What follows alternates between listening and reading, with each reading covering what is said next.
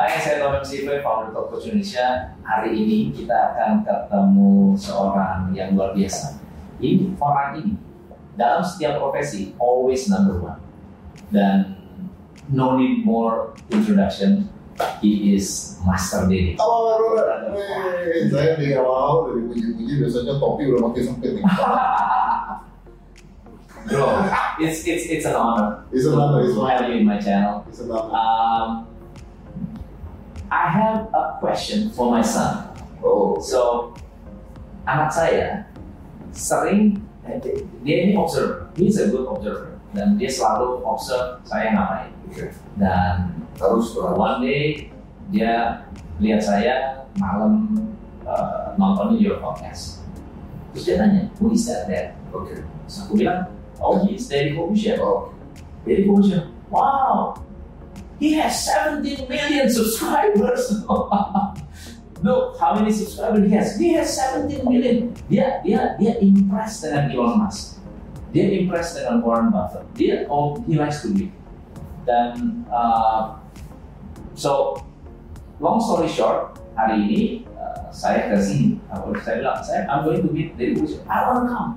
oh. Oh my god. Oh harusnya lu kalau kecil, tak main kopi dari Uh, tujuh tahun. Oh, tujuh tahun. So, tujuh tahun. Nah terus, but I have a question. So, what's what's your question?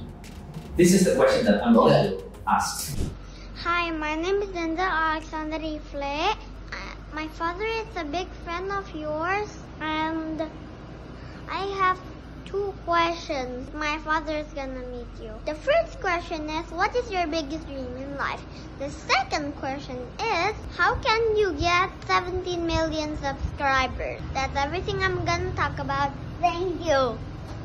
So the question is, uh, you have so many uh, achievements, and you change career a few times, right? yes. Uh, dan dan uh, di, di puncak karir pindah puncak karir pindah puncak karir dan everybody knows about that so my my son's question is is, is overwhelming what I Yeah. his question is what is your biggest dream wow It's a simple question, tapi very difficult to answer. that's right that's right Simple question, tapi very difficult to answer. Uh, dreams ini kan saya tidak melihat sebuah mimpi ini sebenarnya harus satu ya. Yeah. Saya melihat bahwa mimpi itu sebenarnya bisa kita pecah-pecah gitu ya.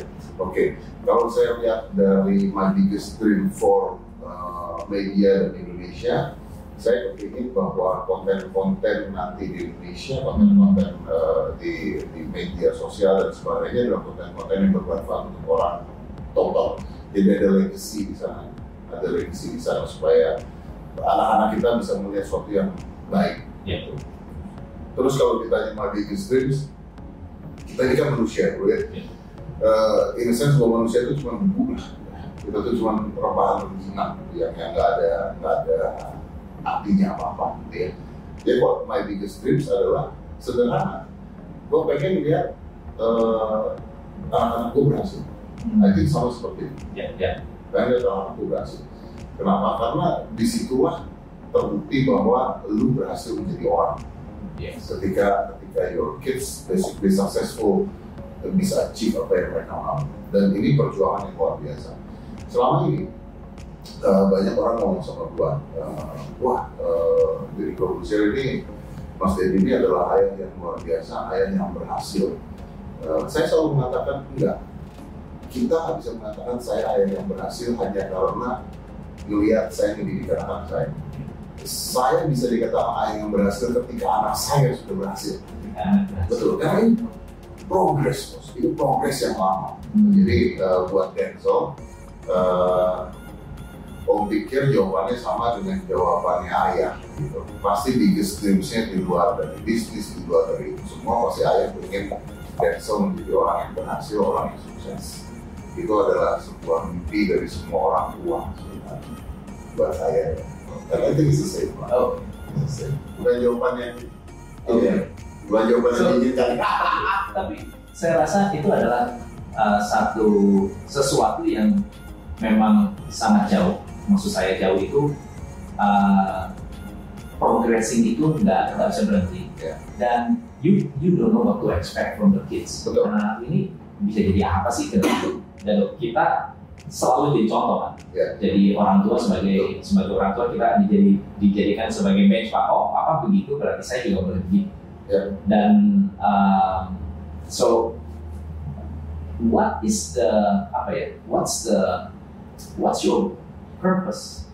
Kenapa menjadi kenapa itu menjadi biggest your your biggest? Kenapa itu jadi biggest? Karena sederhananya saya akan mati, Pak. Hmm. Sederhananya saya saya nggak akan hidup selamanya. Sederhananya saya akan meninggal juga pada suatu saat gitu ya. Dan when my dad passed away, ketika ayah saya meninggal, in his last breath, ini ini beneran gue nggak bikin bikin cerita, gue nggak bikin story. Bokap gue itu masuk rumah sakit karena sakit rumah, ternyata jantung biasa kan seperti itu ya. Hari pertama masuk sakit, hari kedua sudah merasa mendingan, terus gue tinggal karena merasa mendingan. Hari ketiga dia kritis, hari keempat dia meninggal tepat di tanggal 1 Januari. So every New Year is basically a celebration gue buat bokap gue meninggal. Nah, saya lahir dari keluarga yang ada tiga bersaudara. I have a brother dan saya punya sister. Dia ada kakak dan ada uh, anak cewek satu. Ini kata-kata yang paling menarik. Bokap gue tuh bilang sama gue dulu, uh, tahu nggak dari ketiga anak ini semua, papa paling sayang sama siapa? Ini sebelum beliau meninggal, Hmm. jauh sebelum beliau meninggal. Paling sayang sama siapa? Kita sebagai anak, gue sebagai anak, gue berharap jawabannya adalah saya Saya, dong, iya. gitu kan ya. Tapi tiba-tiba bokap gue mengatakan gini, Eh, ya gue dengan GR-nya, dengan bangganya, eh, kalau bapak nanya begitu ya harusnya ready dong, gitu dong. Nggak mungkin yang lain dong, kalau yang lain kan menyakiti hati gitu kan. Itu gue ngomong exactly my words gitu, karena gue bercanda sama bokap gue sih kan. Terus bokap gue mukanya serius dan bokap gue ngomong ke gue enggak. Bapak paling sayang sama Christine. Christine itu kakak gue yang cewek. Hmm. Kakak gue yang cewek. Kamu saya, wow, oke. Gak apa-apa. Gak ada masalah. Memang dia sayang dengan anak ceweknya yang eh, kedua, ya sudah. Tapi my biggest question is, why do you need to tell me this? Hmm. Kenapa lu harus ngomongin gua? Buat gua tuh menyakitkan. Gitu dong. Maksudnya, ngapain lu harus ngomong gua lebih sayang sama yang lain seperti itu? Hmm. Tapi kan nggak sayang sama. Terus gua bilang, oh oke, I take it, I'm cool, ada masalah. Terus dia bilang gua, Mbak, ada batnya nih. Ini yang menarik sekali, yang ini nggak pernah gua lupa. I trust you. Wow, but I trust you more. Oke. Di hari pertama gue denger itu gue masih nggak ngerti apa maksudnya I trust you more. Apa nih maksudnya I trust you more? Lebih sayangnya sama lo tapi percayanya sama gue ini gimana konsep hidupnya ini gimana konsep berpikir. Nah pada saat bokap gue meninggal di hari terakhir dia meninggal, dia itu meninggal setelah dia ngomong sama gue terus dia tutup mata hilang, flat line. Oke. Kata-kata dia itu adalah begini. Udah, em, papa pergi nggak apa-apa. Of course with the dying brand yang papa pergi nggak apa-apa. Papa sudah tahu dan papa udah berhasil dari dunia kamu. Terus bokap gue bilang, sekarang tugas kamu jagain yang. Meninggal lagi. Then, here's part. Bokap gue bukan orang kaya, bokap gue bukan orang yang dia sukses kan macam-macam ya, tapi bukan orang yang sukses dalam hal cuan. Jadi bokap gue pegawai biasa, dulu dia susah jadi pegawai dan sebagainya. Tapi of course dia punya uang di tabungan, of course dia punya sertifikat rumah, of course dia punya. Dan ternyata semua kekayaan yang dia punya pada saat itu, itu nggak gede bos. Jadi kalau orang nonton nanti jadinya berpikir salah. Gue bicara 400-500 juta. Oke. Terus I'm not talking about billionaire. Oke. Ya, I'm talking about 300, 400, 400 juta. Semua kode-kode kekayaan, kode-kode bank dan sebagainya itu dikasihnya ke gue. Oke. Bukan ke anak yang dia bilang dia Bisa. dikasih ke gue. Dan begitu hari itu, gue baru gue baru paham bahwa ternyata gue punya tanggung jawab yang besar ternyata gue harus menggantikan dia. Ternyata gue harus menyayangi keluarga gue. Itu senang sedih stres karena shit now I have this responsibilities in my life. It's much prefer that you love me than you trust me. Maksud gue gitu ya. And then itu pun kejadian juga di nyokap gue pada saat uh, basically my sister lagi sakit sekarang kan dia punya tabungan bank dan sebagainya dan terus uh, ada anaknya dan sebagainya. Dan dia takut dia meninggal kalau meninggal nanti anaknya jadi itu namanya uh, warisan dan Yes. sebagainya. And then my mom sama my sister said you know what? Take the whole money in the bank. Give it to him kasih gue him manage Hmm. udah jadi dia apa? Lo ini uang dia semua loh terus ini uang dia semua jadi kepercayaan yang luar biasa. Nah di situ juga mikir anjing ini hidup gue makin beban aja. Tapi di sini gue belajar bahwa when you be trusted by someone lu punya tanggung jawab yang luar biasa lu punya lu punya hal yang harus lu lakukan. Nah uh, ini sebenarnya balik ke pertanyaannya Tom tadi sorry gue jadi lupa jadi pertanyaannya adalah uh, Purpose. purpose purpose purpose-nya di kenapa anak gitu ya maksudnya Kenapa itu menjadi dream? kenapa itu jadi Kenapa anak yang menjadi dream? What's the purpose? karena pada saat bokap gue meninggal meninggal dia mengatakan udah ya my life is done and I'm okay Gua tahu sekali dia ngomong gitu I'm okay because pada saat itu gue bisa membuktikan kepada dia bahwa gue bisa mengatur semua dia dan gue berhasil. Gue yakin kalau gue punya anak-anak dan anak-anak gue tidak bisa meneruskan apa yang gue lakukan kalau ini anak-anak jadi brengsek kalau ini anak jadi ngaco gue matinya penasaran bos. Nah di sinetron azab orang mati penasaran. Itu repot. terus sama petir repot itu. Bisa bangkit nih? oh iya iya masukkan ikan semen gitu gitu jadi jadi uh, is a biggest purpose adalah itu jadi ketika kita meninggal nanti kita meninggal dengan melihat ya udah memang I'm okay with that Right. so Wow. I didn't expect the answer to be like that. I- I, thought it's gonna be sexier than that, you know. Tapi it was very purposeful. Itu asik banget. gua karena gua bukan orang yang mudah merangkai kata-kata menindakkan jadi gua menceritakan ke lu apa yang apa yang benar- benar-benar terjadi aja sebenarnya Tapi gua rasa itu adalah jawaban yang sangat-sangat uh, real. Dan I can feel energi itu uh, uh, gives you apa ya uh, purpose direction. Bahwa bahwa you will do whatever it takes untuk untuk itu. Eh, sorry gue potong. Well, you know tadi kita juga conversation kita juga bicara gue punya anak-anak yang harus ikut gua meeting, harus ikut gua apa, harus ikut gua apa. Reason is that Ya, ya, ya. I can see. gimana caranya mereka bisa absorb apa yang ada di dulu kalau kalau mereka nggak pernah tahu apa yang benar-benar terjadi. Yes. Do you learn parenting? No, I forced to learn parenting. Iya. Karena pada saat Aska umur 6 tahun, eh, kalau nggak salah 6 tahun, eh, divorce. Oke. Divorce pisah dan ibunya pergi pada saat itu ibunya pergi. Ada satu dua hal intinya walaupun hak asuhnya bukan hak asuh bareng-bareng Iya. tapi eh, ibunya pada saat itu memilih ada ada kehidupan lain ya. I'm not discuss it here tapi itu gitu. Nah saya tidak tahu caranya mandiin anak terus saya nggak tahu caranya nyuapin anak saya nggak itu tahu. umur. six six baby six yang tiap hari dia nangis nyari ibunya. Tiap hari dia nangis nyari ibunya. Dan saya harus kerja harus ke mana-mana. Sampai di satu titik nah ini one reason juga yang gua jarang juga juga. Sampai di satu titik tuh bro kalau performer seperti gua tuh uang gedenya off air.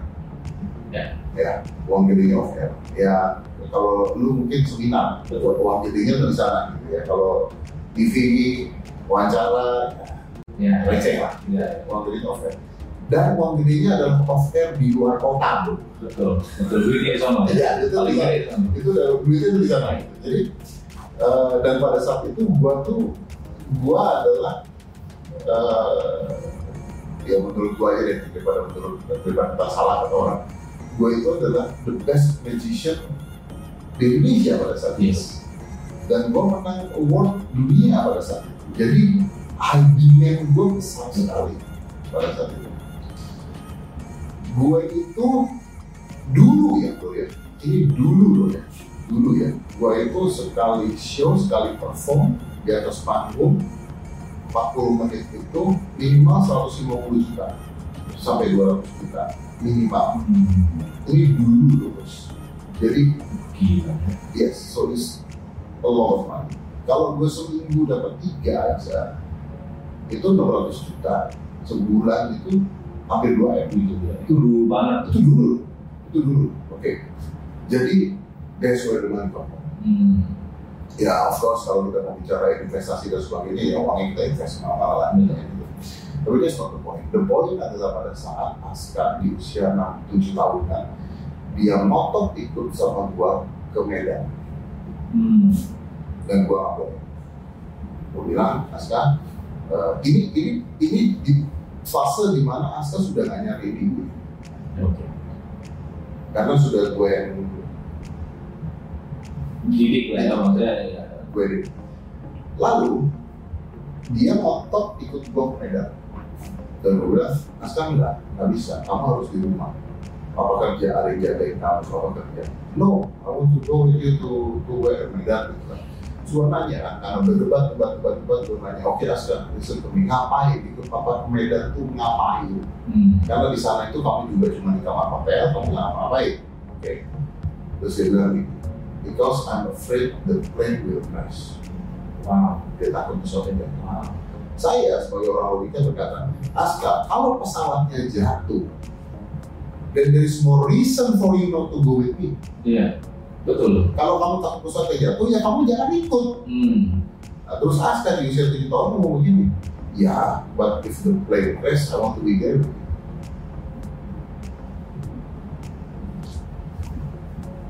Itu adalah momen saya stop jadi musician, Pak. Karena gue tahu bahwa kerjaan gue, duit gue tuh adanya di luar kota. Hmm.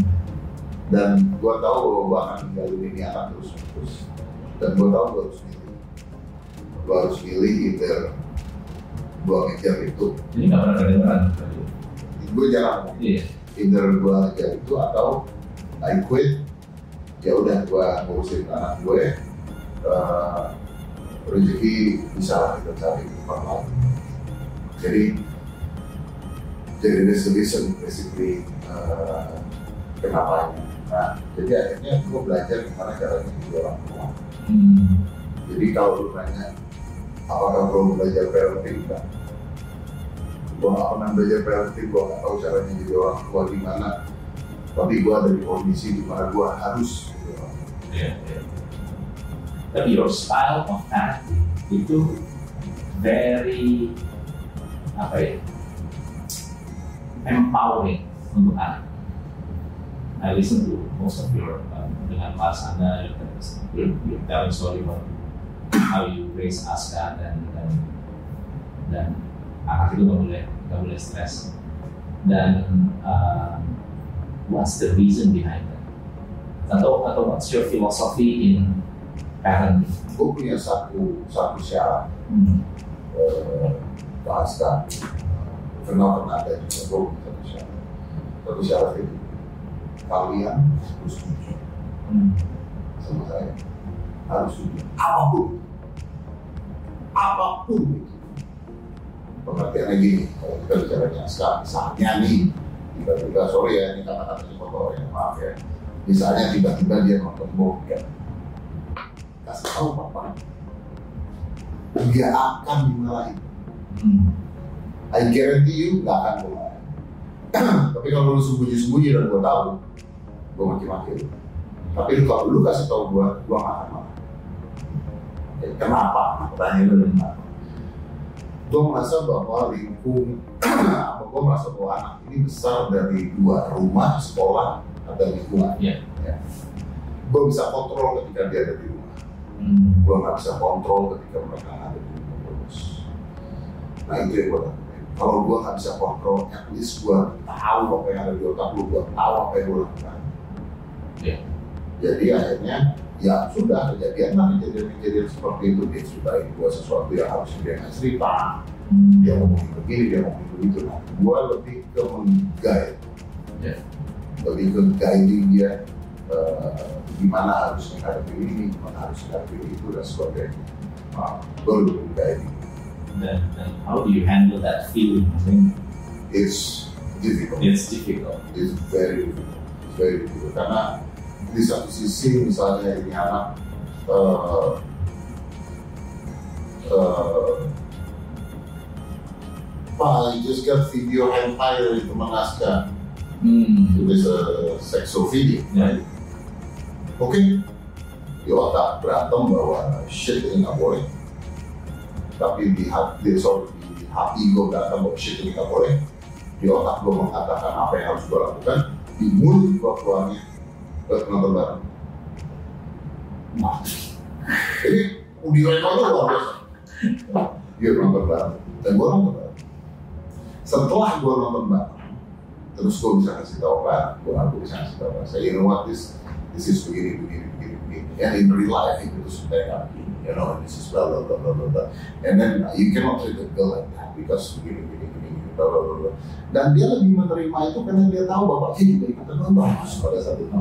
Tapi ini dilema yang luar biasa, ini dilema yang sangat Kalau gua salah lu ikut salah sama gua gitu kan ya. Betul. Wah. termasuk alkohol, termasuk macam-macam. Ini ini dilema yang luar biasa. Wow. Wow. How do you grow your business? What's your philosophy in growing business? Lu mau jago, lu mau pintar, lu mau hebat, lu mau apa, lu nggak punya jalan untuk masuk ke sana, selesai. Go. Ya. Kita harus dapetin respect dari orang-orang yang bekerja sama kita. Nah, respect ini banyak orang yang minta di respect.